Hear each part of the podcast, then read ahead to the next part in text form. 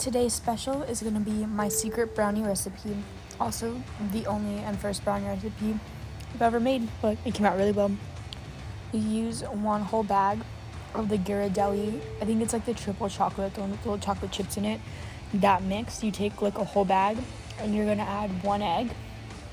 Um, you're gonna have half a cup of vegetable oil, and then you're gonna take half a cup of water, heat it up, and you're gonna add two tablespoons of instant coffee. I've been using the Nestle like original, classic, whatever. Nestle, Nestle, Nescafe, whatever coffee, and then you just mix that all up, and you put it in your little sheet. I didn't have like parchment paper. I put just tinfoil and I didn't grease it. I forgot to grease it, but it still came out really well. They came out like pretty good. And then I put it in the. I put stuff on top of it, which you don't have to, but I added um, I used crunchy peanut butter on top of one, and it's like you just kind of add little like t- um, blobs of it on top, and then you can use like a spoon or a fork to make that like marbly whatever design on it.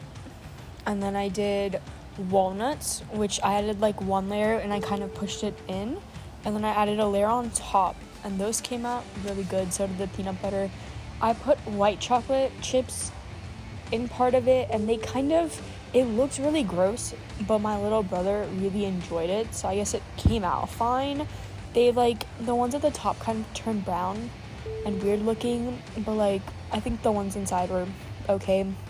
Um, I crushed up like we had one of those big bags of the mixed Hershey, like you see them on Halloween, those nuggets I think they're called and I cut up the toffee almond and the regular almond one and I sprinkled it on top part of it and then the rest was just like the original brownie.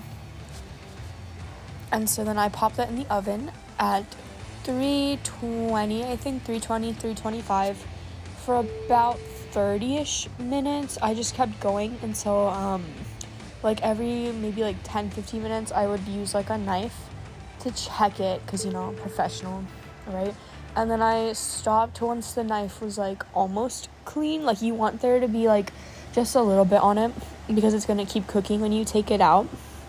And so like when I took it out, they were still really like soft and like it broke up really easily. The middle was like really soft, but it wasn't like liquidy or anything like that. It was like very it was like a I hate brownies that are too soft, but I enjoy these and I think if you let them sit and they're not like hot anymore, they're definitely not as like soft, but they weren't watery or anything. So if you want them to be more like cakeish or whatever, I guess cook it for longer.